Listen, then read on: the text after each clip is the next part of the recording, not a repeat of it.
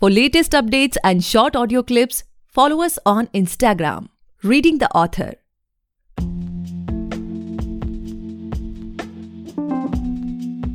Hey guys, welcome back to the podcast Reading the Author, a unique show where we read authors' mind and not their book. Meanwhile, I truly believe and pray that you and your families are completely safe and healthy as well. Today we have Kochery C. Shibu sir with us, the author of Faith and the Beloved. Today's episode is a recorded interview which was already aired a month ago, and with the full consent of the author, we are uploading it here in a podcast format. For more details, check the description. and burning all the way and raping women till he reached India. And when he thought that you know he could not take on the Mauryan Empire that time, he chickened out and went back. But then he's called great. If Alexander is great, every damn man jack who has gone around killing the people in the world, they're all great.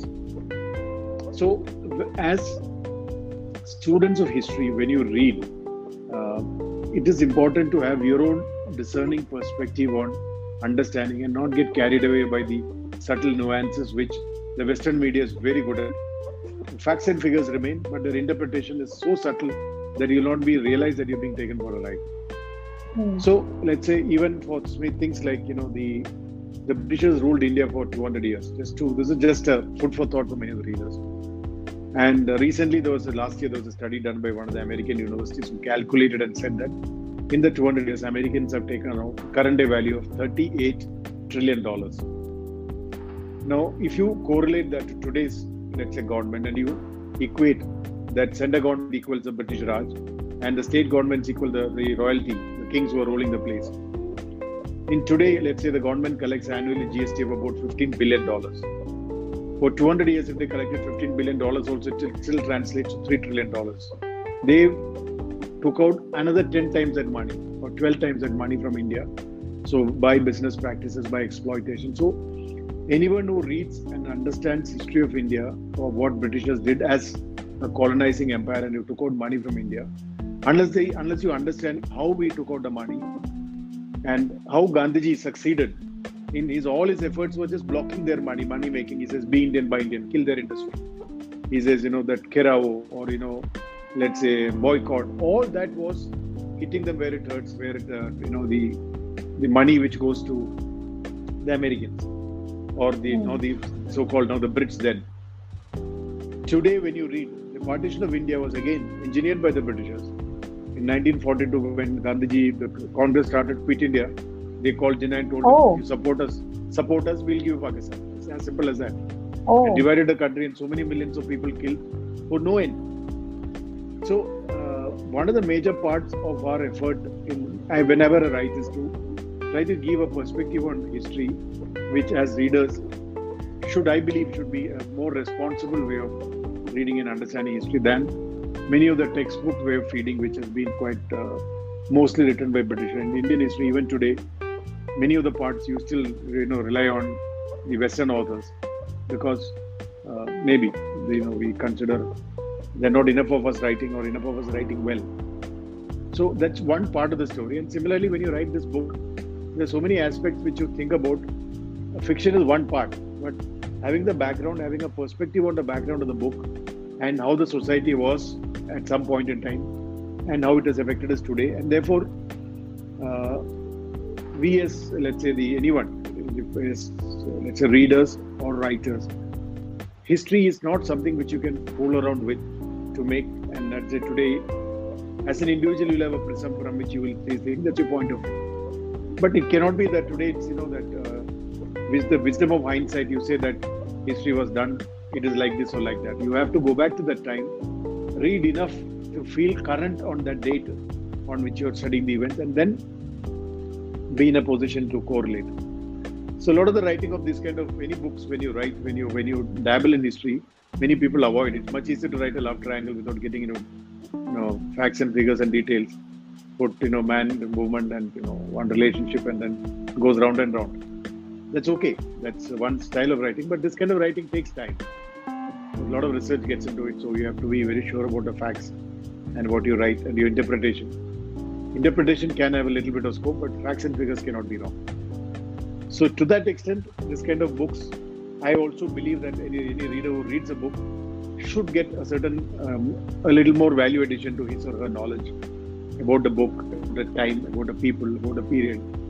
Be it about a heroine who's a young Hmm. girl who's playing video games, or somebody who is an IIT IM graduate, or somebody who's caught in the caste war, or somebody who was stuck in the caste war 100 years back, how the society has transformed. So, all that uh, takes effort, takes effort. So, it is to put them together, and then, uh, as in life, when you know paths of people cross each other, events will not be linear in terms of time and event, as in this case. So you'll find that the reader, some of the readers may find it tough because it's not a linear narrative of time and events which are you know, sequentially happening. So you'll find one set of events happening at one point, and a set of evening, another timeline, and then they cross each other. Then, of course, at some point they come to the current time. So all that is part of you know trying to give uh, a style of writing and a perspective to the readers who should feel that there's a value addition to the book, even when they're reading a fiction. So, you know, coming from this only, my next uh, question is there to you, sir. That, um, you know, when I was reading uh, uh, the reviews, uh, especially like on Goodreads and some articles, uh, it, like some of them, you know, mentioned that they suffered information overload, you know, because regarding the character development that has happened in the book. You know, and like about you went into a lot of details. So, like, I would like to ask you, as an author, you know, what is your take on achieving the descriptive balance, you know, uh, for write, for novel writing? I also saw, saw shade wherein they mentioned about it improving from your previous, uh, the first uh, book that you had written as well, and uh, like, I, of course, I got some answer of that because of how you described uh, the previous answer. Uh, that you do believe that people should get information about uh, you know they should have a takeaway or a learning from the book. And i, think that's really amazing. But uh, what do you think about you know description of the characters uh, mentioning the plot points uh, you know and uh, how deep uh, should one go? Like do you have uh, would like to share a perspective on that? As a, as a writer. Of course.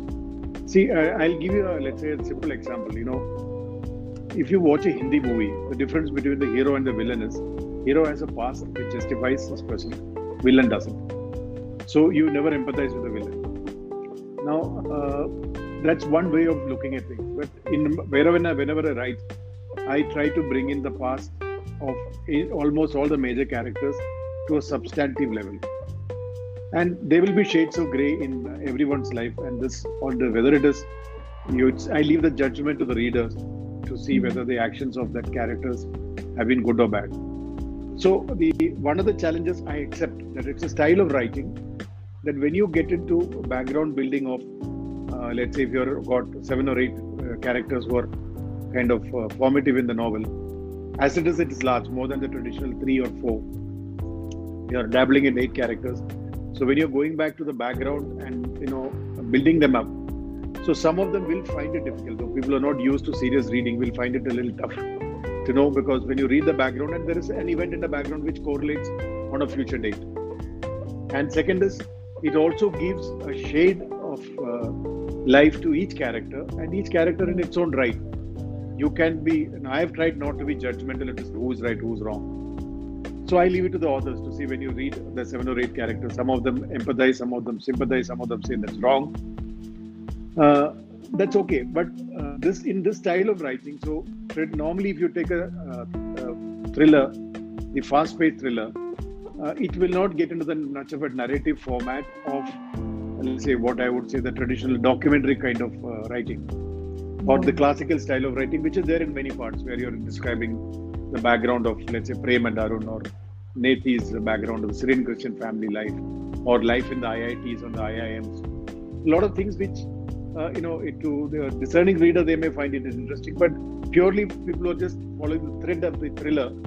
So they will find that, you know, it's like kind of a sprint and drift. You're sprinting for something, suddenly it's drifting. So, okay, so that that is a kind of style of writing. I'll say that uh, I've retained that.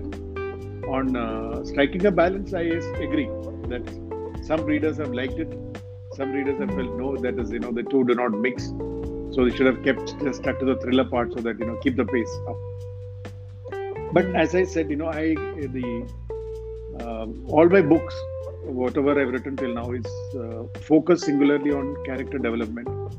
And I believe the characters should come live and you should feel the characters come live when you read.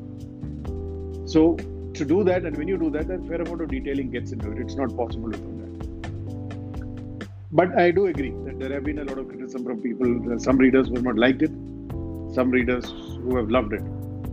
I guess. Yeah, the love part is also there. Yes, the love part is also there, which is where I picked the dilemma and I thought of asking you uh, your perspective on that. So, um, also one more thing, uh, you know, uh, regarding your background, you have a background in defense. Uh, to everyone, uh, he has went to the most prestigious, uh, you know, institution, the National Defense Academy (NDA) exam, and uh, he has also worked in a lot of projects. And he has also done MA in literature. so I just want to ask, you know, how did you? Have, because these are very two contradictory um, you know, I feel uh, from going from the defense to being completely engineering technical uh, oriented to actually, uh, you know, getting into writing aspect.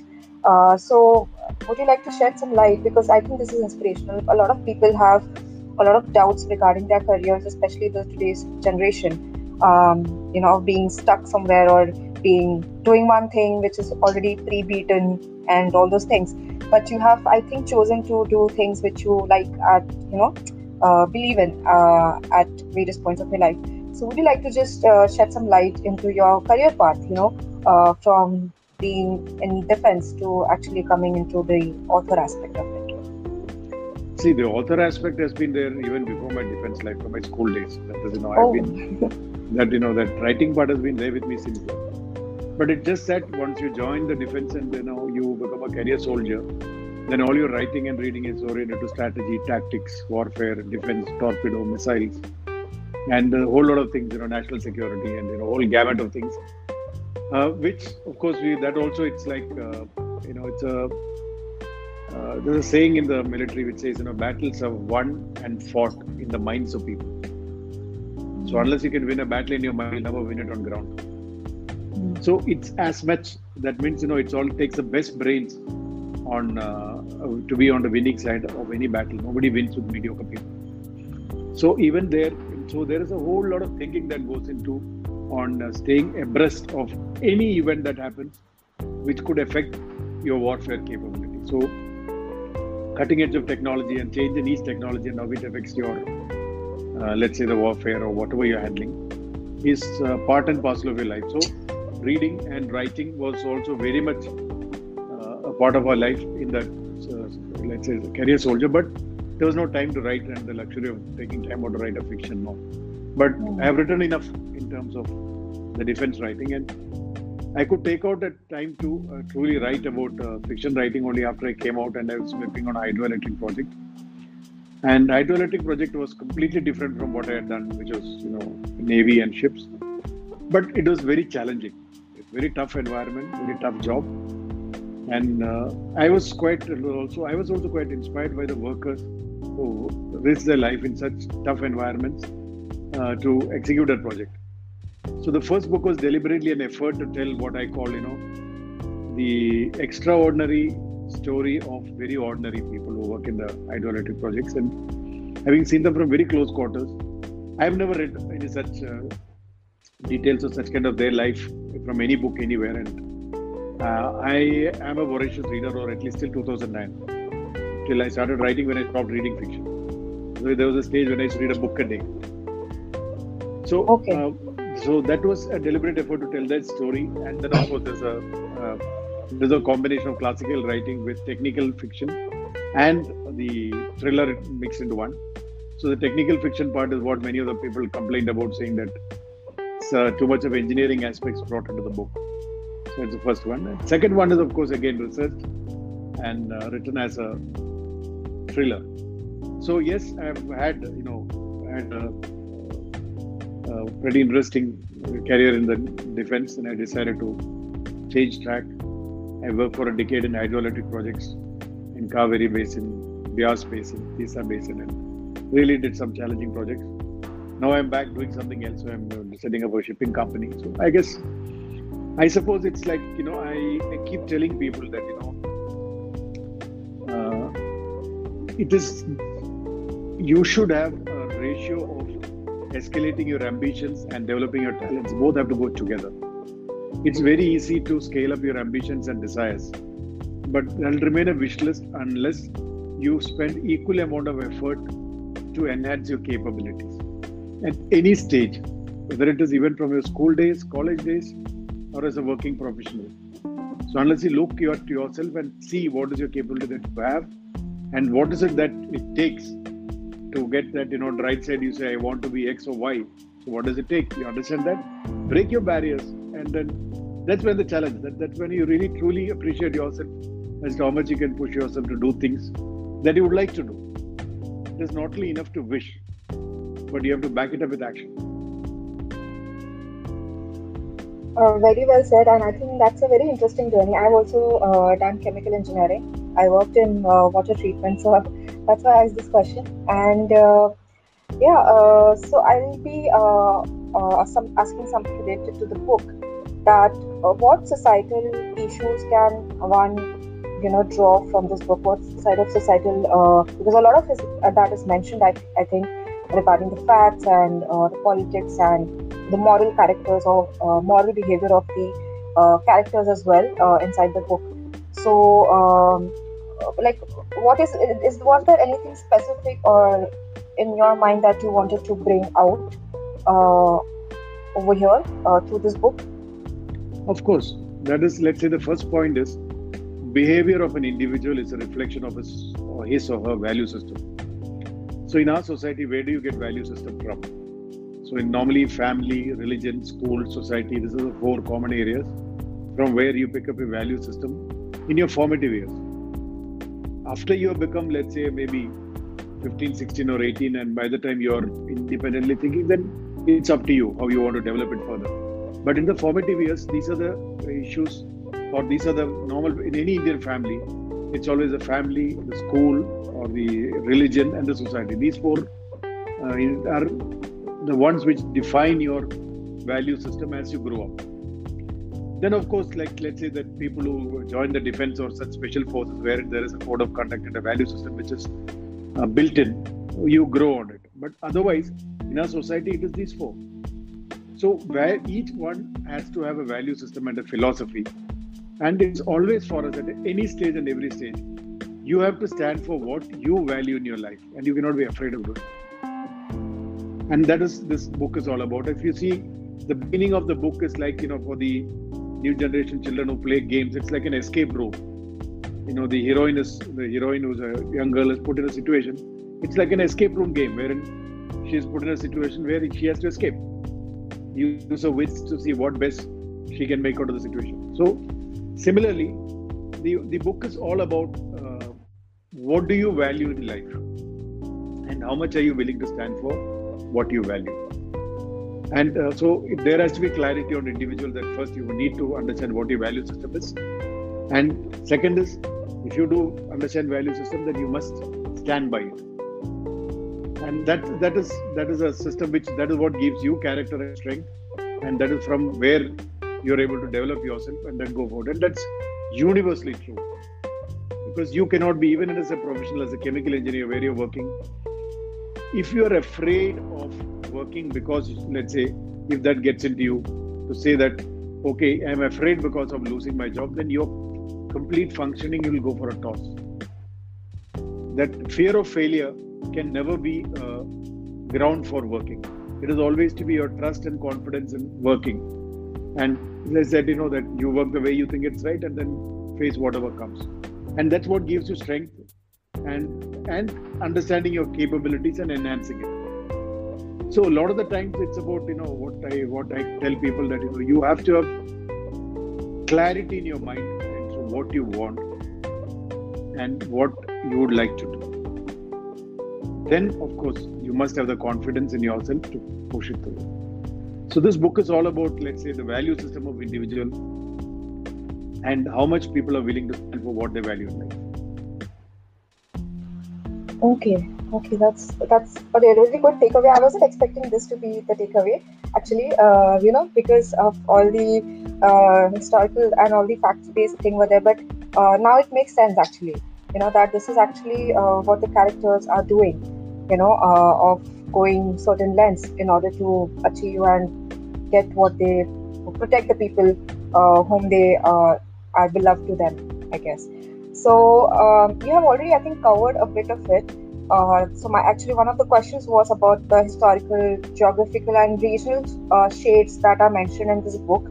Uh, I think some part of it is covered uh, you in the previous uh, answers you gave. But in case if you'd like to add anything more to it, uh, feel free, or else I can skip this. No, add in the sense that you know this book covers a lot of geographical areas. So it covers, say, Sri Lanka. It covers you know, most parts of India, north, south, east, west. Then it covers Middle East, goes to Africa. Then you some parts of Canada. So what it is also saying is, is you know, it is in many ways uh, the events which happen in our country. Let's say this is also that you know the LTT as an organization, they had that capability, they had that reach of reaching out and developing things from wherever uh, people were there. So from Canada, from England, from Africa, from uh, let's say the Southeast Asia. So this book also has covered a complete span, and including uh, we talked about there was a time when you know the uh, Zimbabwe was banned from exporting diamonds. So there was an historical fact, and they used to sell smell uh, sell diamonds in the black, and LTT for a fact have bought such diamonds, and so it is based on the truth. And Gambia used to be one of the you know, routes through which it used to be routed. So that is an actual thing. What is talked about that when you talk about uh, the Gambia as a country, it's a very small country, which may be size of uh, one of our cities, very small country. But yes, it was a British colony from where the you know slave trade had started. So the that used to be a conduit route for uh, diamond smuggling, and there have always been the LTT had its ties with uh, you know other terror organizations and the ISI and things like that. So the reach and the uh, spread was by design to tell the readers that when you're talking about organizations like this, it doesn't stop. Your what events may be happening here, but there are actors and players all around, and that is to get into people into that gamut of things. It is not only in America and Russia that things go international. Our own country has got its own share of problems which are truly global. Well, this is the great perspective you gave about you know uh, things actually be. A lot of people actually what happens uh, in narrative also we discuss news, you know, and uh, recently uh, you know India has banned vaccines, uh, uh, like stopped exporting vaccines to other countries, you know, and I was disappointed with the coverage of New York Times.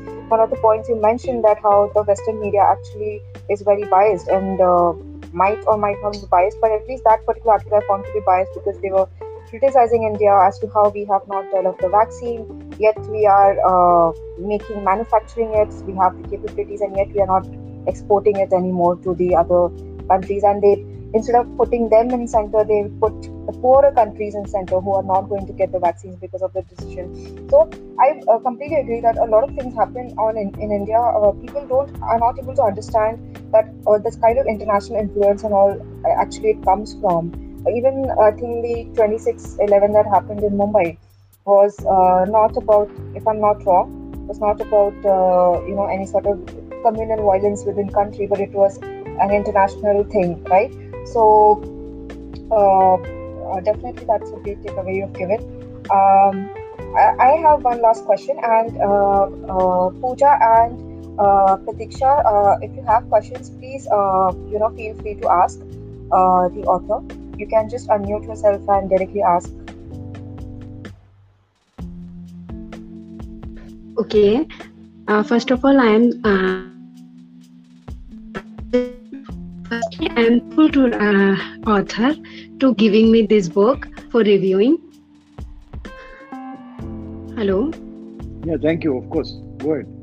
Yeah, sir. Sir, actually, uh, uh, I like the character of Alice. She is a uh, so brave girl. How she handled the whole situation. So, what uh, what is your favorite character in the book? No, I missed out the question. I your, your voice was lost. Oh, your voice was cracking. your uh, voice is cracking, I'm also not able to find Kochery, sir.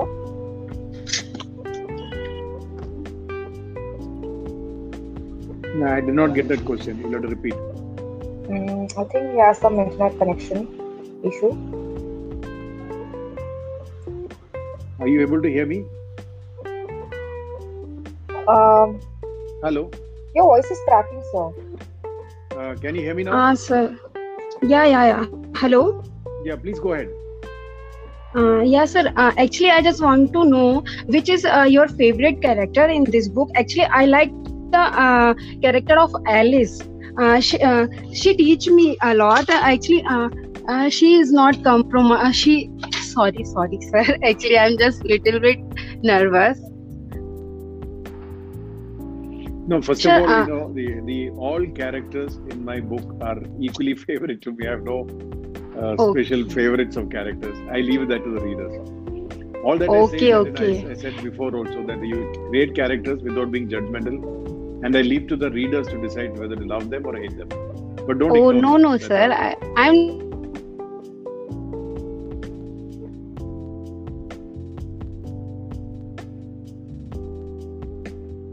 I lost the voice again.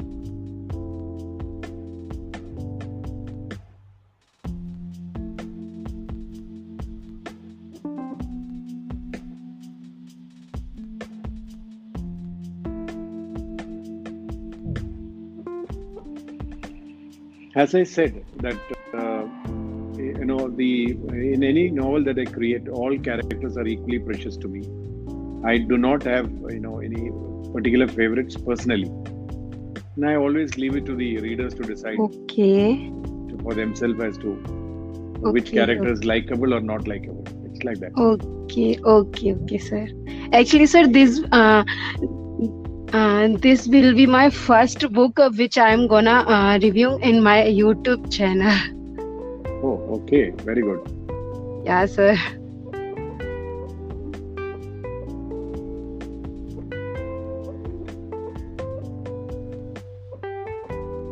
So, okay, Harshala. So, is uh, there are no, uh, no. Can you hear me? Hello. Yes, sir. Yeah, yeah. I just, I just said. Uh, Yeah, sir. no, no. I'm just saying. Okay, I've said as far as the characters go and as the uh, character development goes. As an author, your when you create characters, it is only situational, and as you write the book and with the as the story develops.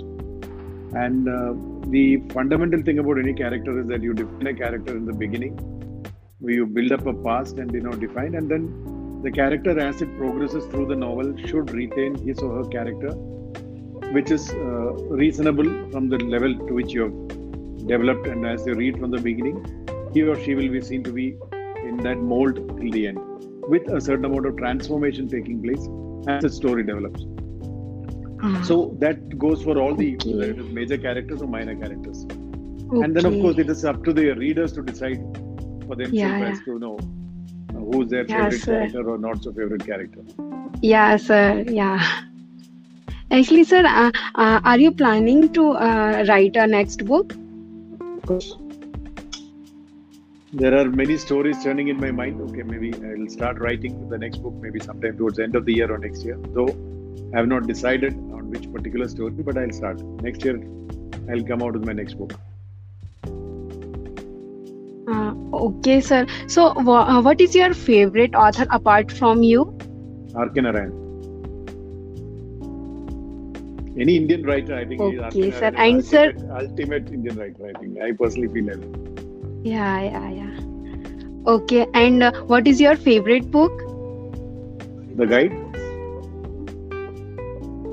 Malgudi Days.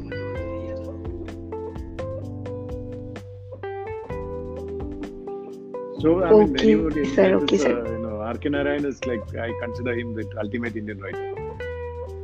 Okay. What inspired you to write uh, writing? That has been always there with me from the school days. It goes back a long time. It's uh, storytelling is uh, it's a kind of passion that people have, to tell events in a perspective.